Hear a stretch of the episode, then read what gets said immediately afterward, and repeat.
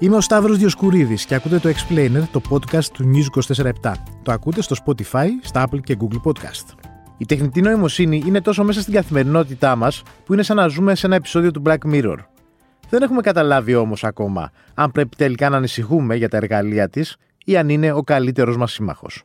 Καλεσμένος στο σημερινό Explainer του News 24-7 είναι ο Ηρακλής Βογιατζής. Είναι υποψήφιος διδάκτορα στο Πανεπιστήμιο Αθηνών και σχετίζεται πάρα πολύ η έρευνά του με τα θέματα της ε, τεχνητής νοημοσύνης. Ευχαριστώ πολύ που είσαι εδώ σήμερα. Εγώ σας ευχαριστώ πάρα πολύ. Και έχει και ένα κεφάλαιο μέσα σε ένα βιβλίο που κυκλοφόρησε πρόσφατα από τις εκδόσεις Καστανιώτη. Είναι το Black Mirror που στην ουσία, όπως το έχω καταλάβει, με αφορμή την πολύ διάσημη σειρά που έχουν βγει διάφοροι κύκλοι στο Netflix, του Τσάρλι Μπρούκερ, Μπρόκερ, ναι, ναι, ναι, ναι, που μας δείχνει, στην ουσία παίρνει θέματα σύγχρονης τεχνολογίας και τα βάζει στην καθημερινότητά μας δημιουργώντας και ένα καλλιτεχνικό mm. δημιούργημα, το οποίο πολλά επεισόδια μετά ήταν σαν δοκίμια, δηλαδή πρέπει να τα σκέφτεσαι καμιά ώρα μέχρι να συνέλθεις και να δεις τι μας συμβαίνει.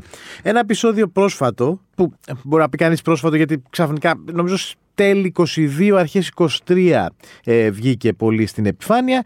Ξεκινάει από το περίφημο chat GPT, το οποίο chat, ε, στην ουσία μπαίνεις μέσα, εγγράφεσαι, το ρωτάς κάτι, σου απαντάει. Του ζητάς κάτι, σου απαντάει. Του ζητάς να σου γράψει ένα ποίημα, στο γράφει. Του ζητάς να σου γράψει μια πτυχιακή έρευνα, στη γράφει. Του ζητάς να σου γράψει ένα άρθρο για τις υποκλοπές, για παράδειγμα, στο γράφει. Και κάπως ενώ γνωρίζαμε, έτσι έχω πάρει μόνο μονότρομα να μας τα πεις και ναι. Ενώ γνωρίζαμε ότι η τεχνητή νοημοσύνη έχει μπει στη ζωή μας, δηλαδή πώς ένα αεροπλάνο βρίσκει την κατεύθυνσή του, πώς το χάρτη στο Google Maps μας πηγαίνει, βρίσκει τη σωστή κατεύθυνση για να μας πάει. Το βλέπουμε παντού, δηλαδή ότι την τεχνητή νοημοσύνη ξαφνικά φοβηθήκαμε. Ή είπαμε, όπ, τι έγινε εδώ πέρα. Δηλαδή και πέρα από το χαριτωμένο ότι να μας γράψει ένα ποίημα ή να ε, δώσει μια απάντηση, βλέπουμε ότι σιγά σιγά σε πράγματα που δεν περιμέναμε, δηλαδή στο συγγραφή μιας πανεπιστημιακής έρευνας. Ένα, ή στο, σε μια, ε, στο να σου γράψει ένα άρθρο για ένα site, δεν περιμέναμε τόσο γρήγορα ναι. ότι θα βρεθεί η ευκαιρία να υπάρξει κάτι τέτοιο. Πρέπει να ανησυχούμε. Τώρα, το αν πρέπει ή όχι είναι κάτι που θα το συζητήσουμε στις, στις επόμενες, επόμενους μήνες, τα επόμενα χρόνια. Εγώ θα έλεγα πως όχι. Όχι. Για δύο λόγους που εγώ έχω στο μυαλό μου. Ο πρώτος είναι ότι αυτού του είδους τεχνολογίες μπορεί τώρα να μπήκαν στη δημόσια σφαίρα. Ξεκίνησε νομίζω τον Νοέμβριο ναι. το πρώτο launch αυτής της, ε, της εφαρμογής, αυτής της υπηρεσίας τέλος πάντων. Παρόλα αυτά, οι τεχνολογίες του GPT-3 και αντίστοιχε σαν το chat ε, GPT ε, έχουν μια πολύ μεγάλη ιστορία. Μάλιστα. Δεν ξεκίνησαν να χρησιμοποιούνται τώρα. Δηλαδή, η ιστορία τους ξεκινάει από τα έτη και είναι πολύ ενδιαφέρον να δει κανείς ποιο είναι τα πρώτα νευρονικά δίκτυα που προσπαθούν να μοντελοποιήσουν τη φυσική γλώσσα. Είναι αυτό που λέμε τα μοντέλα επεξεργασίας φυσικής γλώσσας.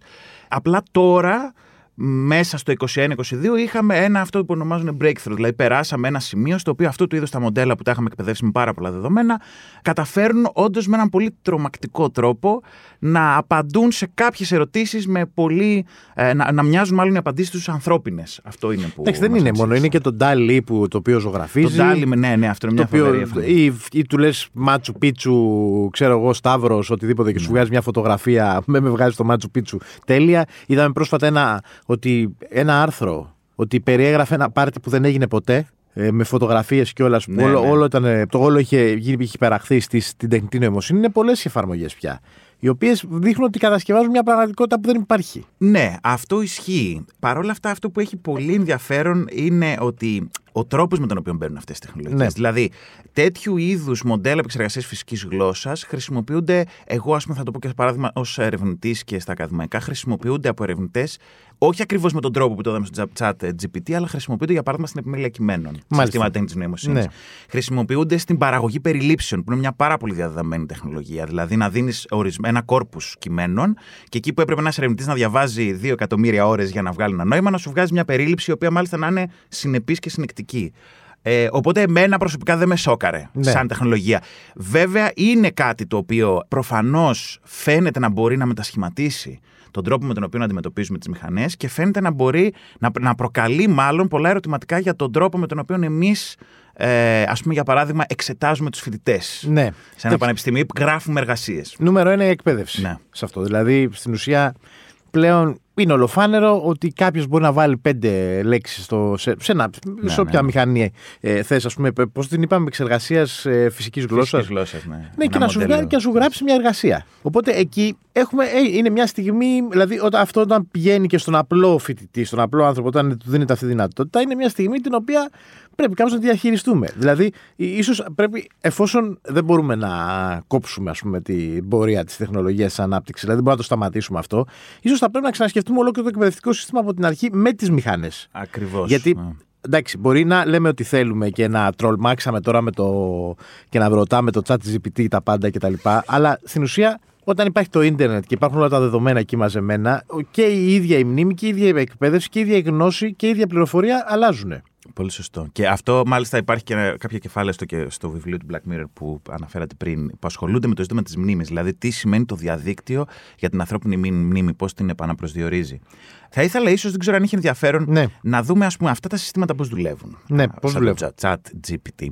Αυτά είναι ουσιαστικά ένα μεγάλο, ένα σύνολο από μεγάλα νευρονικά δίκτυα, τα οποία ταΐζονται, θα το λέγαμε πολύ, εκπαιδεύονται δηλαδή. Τα νευρονικά δίκτυα τι σημαίνει; Νευρονικά δίκτυα είναι μια, ένας τρόπος με τον οποίο ε, προσπαθούμε να δημιουργήσουμε υπολογιστικά συστήματα τα οποία ε, με κάποιο τρόπο θα ταΐζονται με δεδομένα θα διαβάζουν τα δεδομένα και θα διαβάζουν τις σχέσεις που έχουν μεταξύ τους τα δεδομένα και στο τέλος είτε θα μας λένε διάφορα νέα πράγματα για τα δεδομένα που τα έχουμε ταΐσει ή θα προσπαθούν να, στο τέλος της ημέρας να, με νέες, ας πούμε, ε, ε, νέα τεστ που θα τους κάνουμε να προβλέπουν σωστά ε, για παράδειγμα ας πούμε, ένα νευρονικό δίκτυο το οποίο διαβάζει πάρα πολλές εικόνες από σκύλους και γάτες και εκπαιδεύεται πάνω στο να καταλαβαίνει ποια εικόνα έχει σκύλο και ποια εικόνα έχει γάτα διαβάζει τα χαρακτηριστικά του σχήματος, του χρώματος, ε, τη θέση τους στην εικόνα και τα σχετικά και στο τέλος της ημέρας εάν είναι ένα σωστό νευρονικό δίκτυο, θα μπορεί να του δώσει μια νέα εικόνα που δεν την έχει ξαναδεί και να καταλάβει και να σου πει με μια μεγάλη βεβαιότητα ότι αυτό είναι σκύλος ή αυτό είναι γάτα. Μάλιστα.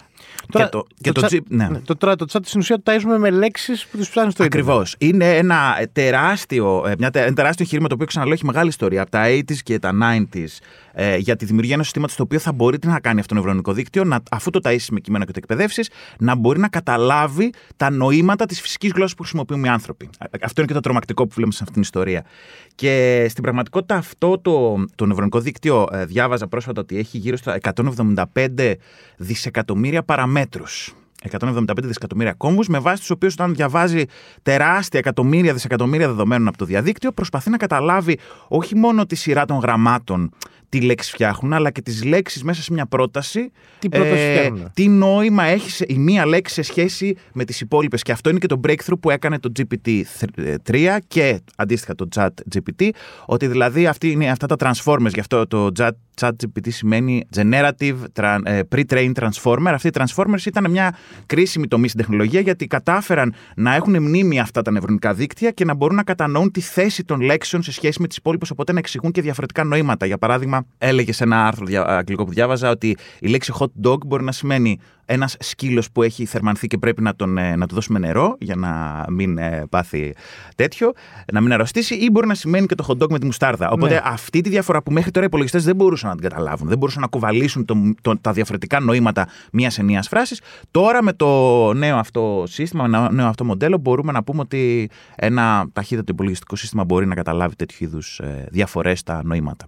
Ωραία. Άρα ας πάρουμε το καλό και το κακό σενάριο. Ε, ή κάπως να το δούμε έτσι. Το καλό σενάριο είναι ότι στην ουσία αυτή τη στιγμή δημιουργείται μια, μια πιο, πιο εξελιγμένη μηχανή αναζήτησης. Ακριβώς. Στην ουσία. Δηλαδή ότι εκεί που είχαμε απλά το Google που του πετάς μια λέξη και σου βγάζει 700 άρθρα, τώρα στην ουσία ρωτάς ποιος είναι, ποιος είναι εδώ ο Ηρακλής Βογιατζή και μου γράφει μια περίληψη τύπου Wikipedia, αλλά με πιο. μου τη δίνει όπως το θέλω ναι, εγώ. Έχει, έχει τη δυνατότητα να κατανοήσει περισσότερα νοήματα ναι. αυτό το είδος το μοντέλο. Αυτό είναι το πολύ θετικό και φαντάζομαι ότι θα βοηθήσει πάρα πολύ στο να, διαβάζουμε, να διαβάζουμε μέσα αγωγικά καλύτερα το διαδίκτυο πια και να το χρησιμοποιούμε καλύτερα και πιο βολικά για μας. Το κακό σενάριο είναι ότι ξαφνικά μπορεί να αρχίσει να μου μιλάει σαν ένα κλείσβο για Ναι. Και να, παίρνει, να, να παρουσιάζει τον εαυτό του Ηρακλή Βογιατζή, ενώ ο Ηρακλής Βογιατζής εκείνη την ώρα δεν ασχολείται με αυτό. Αυτό είναι κάτι το οποίο θα πρέπει να το δούμε στο μέλλον. Προς το παρόν όμως δεν είναι κάτι το οποίο θα πρέπει να μας φοβίζει, γιατί ήδη είδαμε από τις πρώτες χρήσεις και εκατομμύρια χρήστες πλέον σχεδόν πάνω από 100 εκατομμύρια χρήστες απέκτησε στους πρώτους δύο μήνες. Είναι η πιο ραγδαία αναπτυσσόμενη ναι. υπηρεσία του διαδικτύου. Και οδήγησε και την Google να ακολουθήσει. Και οδήγησε, μπράβο την ιστορία με τον Bart. Αλλά είδαμε ότι αυτό το σύστημα μπορεί να, κάνει καλέ, να λύνει καλά μαθηματικές εξώσεις. Μάλιστα. Μπορεί να κάνει κάτι φοβερό που εμένα με εξέπληξε, να γράφει ακόμα και μικρά προγράμματα κώδικα. Δηλαδή να, να κάνει ας πούμε, τη δουλειά ένα προγραμματιστή, ας πούμε, να γράφει μικρά σκριπτάκια, βέβαια, όχι περίπλοκα. Μπορεί να φτιάχνει καλές περιλήψεις, δεν μπορεί να έχει μια γενική κατανόηση της πραγματικότητας. Και αυτό το είδαμε σε πάρα πολλά αστεία memes που κυκλοφόρησαν στο διαδίκτυο. Εγώ είδα ένα φοβερό που είμαι σε κάτι ε, group μαγειρικής, που ρώτησε κάποιος, ας πούμε, το chat GPT, ε, πώς φτιάχνεται ένας μουσακάς και λέει τα υλικά που θα χρειαστεί, απαντάει το σύστημα, είναι ε, μαγιά νούμερο 1, νούμερο 2 καλώδια. Ε, και μετά λέει πάρτε την ασύρματη μαγιά. Έλεγε τέλος πάντων διάφορες ασυναρτησίες. Οπότε βλέπουμε ότι αυτά τα συστήματα μπορεί σε κάποιες περιπτώσεις να είναι πάρα πολύ αποτελεσματικά, αλλά δεν έχουμε ακόμα περάσει το λεγόμενο. Δεν ξέρω κιόλας, μην ε, φανώ ναι. και ειδικό, δεν ξέρω αν έχουν περάσει ακόμα το, το λεγόμενο test Turing. Δηλαδή τη δυνατότητα να μπορούν να μιμηθούν έναν άνθρωπο τόσο πιστικά ώστε να ξεγελάσουν έναν άλλον άνθρωπο. Εντάξει, αλλά αυτή η τεχνολογία φαντάζομαι θα, θα χρησιμοποιηθεί και ή σε ένα κινητό ή σε μια μηχανή, ας πούμε σε ένα ρομπότ. Που, ας πούμε το ρομπότ όλοι ξέρουμε ότι είναι το, είναι το next big thing, δηλαδη mm-hmm. Αφού θα, είναι μια τεχνολογία που θα, θα είναι εχμής, δηλαδή θα μας προχωρήσει μπροστά, γιατί έχουμε δει ότι εντάξει, Silicon Valley έχει λίγο βαλτό τώρα το τελευταίο διάστημα. δεν το λέω ότι. ότι ναι, δεν, ναι, δεν, ναι. Παράγει και, δεν παράγει επαναστατικά πράγματα. Ε, στην ουσία έχουμε μια αναπαραγωγή, κινητά, αυτά, λίγο βιαλιά, ορολόγια. Ναι, ναι, ναι, εκεί τελειώνουμε. Social media, αυτά. Δεν έχει. Το ότι θα έχεις ένα ρομπότ δίπλα σου, το οποίο θα του λέω φτιάξει ένα μουσακάκι, θα με τον φτιάχνει. Νομίζω ότι είμαστε πολύ μακριά από αυτό. Ναι, αλλά θα, ότι θα έχουμε ένα ρομπότ το οποίο θα του δίνω μια εντολή, θα διαβάζει όλους αυτούς τις. Ε, θα μπαίνει μέσα στο διαδίκτυο, θα διαβάζει όλα αυτά τα πράγματα και θα μπορεί να παράξει κάτι στην ουσία. Ε, δεν ξέρω αν η μηχανική, γιατί είναι άλλο πράγμα το λογισμικό, αυτό που βλέπουμε στο chat. Τέλος πάντων, αλλά ναι. η μηχανική δεν ξέρω αν έχει φτάσει ακόμα σε αυτό το επίπεδο. σω και να μπορεί. Εγώ, ναι. το, ε, εγώ επειδή είμαι και φαν της τεχνολογίας, mm. καθότι πληροφορικό στα πρώτα μου τυχεία, ε, μπορεί και να είναι κάτι που θα το δούμε στο επόμενο μέλος. Αλλά α, δε, τώρα προς το παρόν δεν είμαστε σε αυτό το, το κομμάτι, ας πούμε, της. Ε, δεν έχουμε φτάσει σε αυτό το τμήμα, μάλλον ανάπτυξης της τεχνολογίας. Να σου πω, Terminator, Matrix, mm. ε, Οδύσσια του διαστήματος. Στην τύχη να πούμε 200 ταινίες αυτή τη στιγμή που δείχνουν μια πλευρά της τεχνητής νοημοσύνης. Star Wars. Star Wars επίσης, ναι, ε, προφανώς. Ε, Πολλές σειρές και τα λοιπά. Το Black Mirror, mm. όλη η σειρά. Γιατί την παρουσιάζουν πάντα ως κάτι κακό, ότι ως κάτι θα μας επιτεθεί. Ενώ στην ουσία όλος ο επιστημονικός κόσμος αυτό που λέει εντάξει, υπάρχουν κάποιες πλευρές οι οποίες είναι. Υπάρχει μια ηθική από πλευρά την οποία πρέπει κάποιος να την επεξεργαστούμε. Δηλαδή πρέπει να βγουν νόμοι για την τεχνητή νοημοσύνη. Mm-hmm. Προφανώς. Δηλαδή, αν κάποιο κομπιούτερ πρέπει να διαλέξει ποιοι θα μπουν σε ένα νοσοκομείο, με ποιες λογικές θα το διαλέξει; Με ποια, τι θα κρύβεται από πίσω το ένα παράδειγμα που υπάρχει. Ε, γιατί όμως έχουμε δημιουργήσει όλο αυτό το, το τέρας, ότι, ότι κάτι που θα μας, το τέλος θα μας επιτεθεί; Ενώ, ναι. ενώ στην καθημερινότητά μας χρησιμοποιούμε τεχνητή νοημοσύνη τουλάχιστον τρεις φορές την ώρα, μπορεί να πει κανείς. Σωστό. Αυτό είναι μια πολύ ωραία παρατήρηση. σω κάποιος ε, ειδικό στην ε, λογοτεχνία του science fiction να μπορέσει να μας βοηθήσει. Αυτό που εγώ έχω στο μυαλό μου, επειδή μου αρέσει και πολύ το science fiction, είναι ότι συνήθως αυτού του είδους οι φαντασίες ή τα φαντασιακά, που, τα τρομακτικά φαντασιακά της τεχνοφοβίας που παράγονται γύρω από τις νέες τεχνολογίες, δεν είναι τόσο φόβος για ένα τεχνολογικό μέλλον, όσο είναι μια προσπάθεια ανάλυσης του παρόντος. Και είναι κάτι το οποίο μπορεί να το δει κάποιος και εγώ το υποστηρίζω για την περίπτωση του Black Mirror. Οι περισσότερες τεχνολογίες, αν έχετε παρακολουθήσει τη σειρά που παρουσιάζονται στο Black Mirror και όντως είναι πολύ τρομακτικές οι εφαρμογές τους και αυτό που βλέπουμε, είναι τεχνολογίες που εμείς στην καθημερινότητά μας τις έχουμε. Για παράδειγμα, το Nose Dive, ένα περίφημο επεισόδιο με τα στεράκια, όσοι το έχουν δει και όσες, παρουσιάζει έναν κόσμο στον οποίο όλα ελέγχονται από μια εφαρμογή που αξιολογεί κάθε πράξη και στο τέλος της ημέρας, ακόμα και το αν θα πάρεις δουλειά, αν θα έχεις σπίτι να νοικιάσεις, κρίνεται από μια εφαρμογή. Αυτού του είδους η τεχνολογία ως τεχνολογία υπάρχει. στο, ναι, ναι, είναι νομίζω στο, στο δεύτερο κύκλο. Ναι, ναι. Αυτή η τεχνολογία υπάρχει. Το ζήτημα είναι ότι εμείς δεν διαφέρουμε τεχνολογικά από αυτό το μέλλον. Διαφέρουμε πολιτισμικά. Ω κοινωνίες δεν δεχόμαστε να αξιολογούνται όλα από πέντε αστεράκια και το αν θα έχεις σπίτι, ας πούμε, να είναι. Οπότε αυτό το οποίο για μένα μας δίνει τη δυνατότητα το science fiction πετώντας εικόνες ενός τρομακτικού μέλλοντος είναι να αναστοχαστούμε για το παρόν. Δηλαδή, με ποιο τρόπο εμείς χρησιμοποιούμε τέτοιες τεχνολογίες όπως το chat GPT, πώς τις ενσωματώνουμε στην κοινωνία, τις χρησιμοποιούμε ή τέλος πάντων ενσωματώνεται με έναν τρόπο που μπορεί να προσφέρει ας πούμε, κοινωνικά προς διάφορες ε, ε, πώς να το πούμε, προς μια βελτίωση της καθημερινότητάς μας. Ή το ανάποδο, και τώρα θα πιαστώ από αυτό που μόλις ανέφερες πριν, τέτοιου είδους τεχνολογίες τεχνητής νοημοσύνης, τέτοιου είδους προβλεπτικά μοντέλα χρησιμοποιούνται για παράδειγμα στις τεχνολογίες υγείας προκειμένου να αποκλείσουν κάποιους ασθενείς. Και υπήρχε ένα παράδειγμα πρόσφατο, αυτό δεν είναι τεχνητή νοημοσύνη, φεύγω από το science fiction. Ναι. Στη ΣΥΠΑ ε, έγινε μια έρευνα πολύ πρόσφατα το 2021-2022 για ένα σύστημα τεχνητής νοημοσύνης το οποίο εφαρμόστηκε, ε, χρησιμοποιήθηκε σε διάφορα νοσοκομεία εξαιτίας των ασφαλιστικών εταιριών, γιατί εκεί δεν έχουν δημόσιο σύστημα υγείας, στο οποίο προσπαθούσε να προβλέψει αν εσύ ως ασθενής χρειάζεσαι κάποιες έξτρα εξετάσεις. Μάλιστα. Και για να γλιτώνει αυτό τα ασφαλιστικά κόστη. Και βέβαια κάποιοι φωτισμένοι επιστήμονες μυρίστηκαν ότι κάτι στραβό πηγαίνει. Αυτό χρησιμοποιούνταν τώρα για πάρα πολύ καιρό τα νοσοκομεία. Έκαναν μια μεγάλη έρευνα και συνειδητοποίησαν ότι αυτό το σύστημα μεροληπτούσε υπέρ των λευκών, που είναι το κλασική διάκριση στην Αμερική, υπέρ των λευκών ασθενών, έναντι των, ε, των ανθρώπων που ανήκαν σε μειονότητες. Και γιατί συνέβαινε αυτό, το σύστημα δεν έβλεπε το φίλο σου, ούτε την εθνικότητά σου, ούτε την, ε, τη φυλή σου. Το σύστημα όμως τι έκανε, όπως το chat GPT, και εδώ ίσως είναι το κρίσιμο ε, σημείο σε μια τέτοια συζήτηση.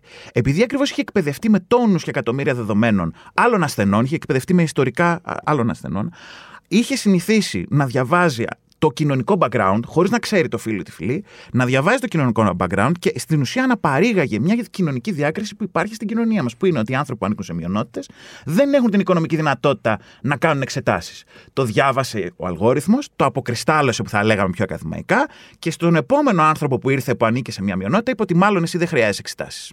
Μάλιστα. Οπότε το ζήτημα είναι αυτά τα συστήματα, όχι αν είναι καλά, κακά, εάν, ε, πώς να το πω, ε, μπορούν με ποιο τρόπο να γίνουν, ας πούμε, ωφέλιμα ή όχι. Είναι το ζήτημα είναι με τι δεδομένα εκπαιδεύονται. Ναι. Και με ποιο τρόπο εμείς θα αντιμετωπίζουμε ως μαύρα αντικειμενικά κουτιά, ενώ στην πραγματικότητα αναπαράγουν εγκαθεδρυμένε ταξικές, έμφυλες, φιλετικές και οποιασδήποτε άλλες ανισότητες. Πάντως και ένα φιλοσοφικό ερώτημα πάνω σε αυτό είναι ότι αν έχουμε εμείς αυτή τη στιγμή τη γνώση να ταΐσουμε σωστά δεδομένα με μηχανές αναζήτησης. Ναι. Δηλαδή, αν εμείς είμαστε αυτή τη στιγμή στην κατάλληλη πολιτισμική κατάσταση, ώστε να ταΐσουμε σωστά τις μηχανές και να μην τις ταΐσουμε λάθος. Δηλαδή, είναι και δεδομένο ότι οι μηχανές αναζήτησης και πολλές φορές και, τα, τα chat ότι σπρώχνουν πιο πολύ το ένα πρότυπο ας πούμε, του λευκού άντρα σε σχέση με τις μειονότητες που περιέγραψες πριν και σε σχέση και με τις γυναικε Δηλαδή είναι και ρατσιστικά και σεξιστικά, επειδή είναι ταϊσμένα με τέτοια. Ναι, και, και δεν είναι τεχνολογία καθε αυτή. Γιατί εκείνη το πρόβλημα ότι αν κοιτάξει κανείς την κατάσταση, πολύ εύκολα μπορεί να περάσει την τεχνοφοβία. Δηλαδή να πει: Όπι, μηχανέ μας διαλύουν, μας αλωτριώνουν. Δεν είναι ακριβώς εκεί το πρόβλημα. Το πρόβλημα είναι τι είδους μηχανές χτίζουμε. Μάλιστα. Να το θέσω. Και έχει ενδιαφέρον γιατί ε, όσον αφορά το GPT, ένα πράγμα ακόμα που θέλω να, να μεταφέρω, η Τιμνίτ Γκεμπρού, την οποία και στην Ελλάδα έχει γίνει λίγο ακουστά ήταν μια υπεύθυνη προγραμματίστρια, επιστήμονας πληροφορικής, υπεύθυνη του τμήματος ηθικής για την τεχνητή νοημοσύνη της Google. Το 2020, αν θυμάστε, την, ε, είναι μια ιστορία που την απέλησαν και έγινε πολύ μεγάλος δώρος. Έχει ανοίξει τώρα ένα άλλο ίδρυμα που προσπαθεί να προωθήσει αυτά τα ζητήματα. Είχε γράψει ένα άρθρο σχετικά πρόσφατα για αυτού του είδους τα μοντέλα επεξεργασίας φυσικής γλώσσας, σαν το GPT. Και το τίτλο του άρθρου έχει πολύ ενδιαφέρον. Αποκαλεί αυτού του είδους τα μοντέλα στοχαστικούς παπαγάλους. Stochastic parrots. Και αυτό γιατί αυτά τα μοντέλα χρησιμοποιούν στοχαστικά μαθηματικά, δηλαδή προσπαθούν να δουν τις στατιστικές ουσιαστικά πόσο συχνά εμφανίζεται μια λέξη σε σχέση με άλλες λέξεις και να βγάλει συμπεράσματα για το νόημα. Και κρίνουν, έκρινε αρκετά, ας πούμε, προσπαθούν να ανοίξει μια κριτική συζήτηση γύρω από τη χρησιμότητα και το τι είδους ιδιότητε εμείς τους απευθύνουμε. Δηλαδή, γιατί εμείς τα αντιμετωπίζουμε όχι ως στοχαστικού παπαγάλους που μπορεί να μας βοηθήσουν στη δουλειά μας. Δεν είναι ναι. μυωτικό όρος. Μπορεί να με βοηθήσουν εμένα να διαβάσω δύο εκατομμύρια άρθρα να διαβάσω σε, σε, σε, σε δύο λεπτά, λεπτά ναι. σε δέκα λεπτά. Μπορεί να με βοηθήσουν να κάνω μια μεγάλη εργασία, ας πούμε, που δεν θα μπορούσα να την κάνω πριν από ένα χρόνο. Αλλά γιατί δεν τα αντιμετωπίζουμε ως τέτοια και τα αντιμετωπίζουμε ως μεγάλες, άγριες, τρομακτικές φιγούρες, κλειστές, ως μαύρα κουτιά, τα οποία έρχονται και αλωτριώνουν, ας πούμε, την. Ε, και θα μας πάρουν και μπορεί να μας πάρουν και τις δουλειές. Ε, αυτό είναι και το αντικείμενο της ερευνά μου και μπορώ να πω σε διάφορα γιατί ασχολούμαι με την ψηφιακή εργασία. θα μας ναι. μας πάρουν τις δουλειές ή όχι; Κοιτάξτε, αυτό είναι ένα πολύ μεγάλο ερώτημα. Προφανώς ναι, γιατί δεν έχουμε και πολύ χρόνο. Απλώς ναι, είναι ναι. το θέμα ότι είναι ένας λογικός φόβος αυτός. Είναι ένας λογικός φόβος. Σίγουρα η τεχνητή νοημοσύνη μετασχηματίζει την εργασία. Αυτό είναι το μοναδικό σίγουρο. Σίγουρα θα διώξει αρκετές μορφές ε, εργασίας ή με κάποιο τρόπο θα μπει μέσα στα γραφεία μας και μέσα στα εργοστάσια με έναν τρόπο που θα αλλάξει τον τρόπο που δουλεύουμε. Αυτό είναι το μόνο σίγουρο. Δηλαδή, εμείς θα καλεστούμε να αποκτήσουμε νέες δεξιότητες, να μάθουμε να αλληλεπιδρούμε με τις μηχανές και τα σχετικά. Αυτό που έχει ενδιαφέρον σε αυτή τη συζήτηση και μάλιστα είναι ότι κάναμε, έγινε και ένα πολύ μεγάλο διεθνές συνέδριο στην Αθήνα από το Διεθνές Δίκτυο για την Ψηφιακή Εργασία. Αυτό που δεν γνωρίζουμε σε αυτή τη συζήτηση για την ανάπτυξη τεχνητή νοημοσύνη είναι ότι αυτού του είδους οι μηχανές για να ταϊστούν με τεράστιους όγκους δεδομένων, δισεκατομμύρια δεδομένων, τα οποία δεδομένα, προσέξτε, πρέπει πρώτα να έχουν επισημανθεί. Δηλαδή, θα πρέπει μια φωτογραφία που θα ταΐσει ο γάτας, θα πρέπει να έχει πει κάποιος άνθρωπος πριν, αν είναι γάτες σκύλο. Και είναι μια πάρα πολύ κοπιαστική διαδικασία, απαιτεί τεράστιες εργατόρες, ε, τεράστιο όγκο ε, εργασίας και εργατόρων, η οποία γίνεται συνήθως μέσα σε πλατφόρμες συνήθως από ανθρώπους διασπαρμένους ανά τον κόσμο που δουλεύουν, ας πούμε, και συνήθως σε χώρες του αναπτυσσόμενου κόσμου, οι οποίοι δουλεύουν για ελάχιστα μικροποσά, για εξευτελιστικούς μισθούς. Και έχει πάρα πολύ ενδιαφέρον ότι σε αυτό το πιο κρίσιμο και αναπτυσσόμενο τομέα που πέφτουν και τα περισσότερα χρήματα από άποψη επενδύσεων, οι άνθρωποι που δουλεύουν και ταΐζουν τις μηχανές μας, πρώτον είναι αορατοί, δεν τους ξέρουμε. Δηλαδή στην Ελλάδα ακόμα δεν έχει ανοίξει αυτή η συζήτηση. Στο εξωτερικό υπάρχει η συζήτηση για τους μικροεργαζόμενους, για τους ανθρώπους που εκπαιδεύουν την νοημοσύνη. Και δεύτερον, ε, είναι εργαζόμενοι οι οποίοι δεν φαίνονται ως εργαζόμενοι, δεν έχουν συμβάσεις εργασίας, δουλεύουν ακατάσχετες ώρες και όλα τα σχετικά. Οπότε ε, υπάρχει από πίσω και μια αορατοποίηση ναι. της εργασίας η οποία στηρίζεται την νοημοσύνη, που ίσως ανοίξει και τα επόμενα χρόνια πιο έντονα. Μάλιστα. Ευχαριστώ πολύ, Ηρακλή. Εγώ σας ευχαριστώ πάρα πολύ. Ελπίζω να είναι παραγωγικό. Ήταν ο Ηρακλής Βογιατζής, υποψήφιος διδάκτορας στο Πανεπιστήμιο Αθηνών. Ακούτε το Explainer, το podcast του News 24 στο News 24 στο Spotify, στα Apple και Google Podcast.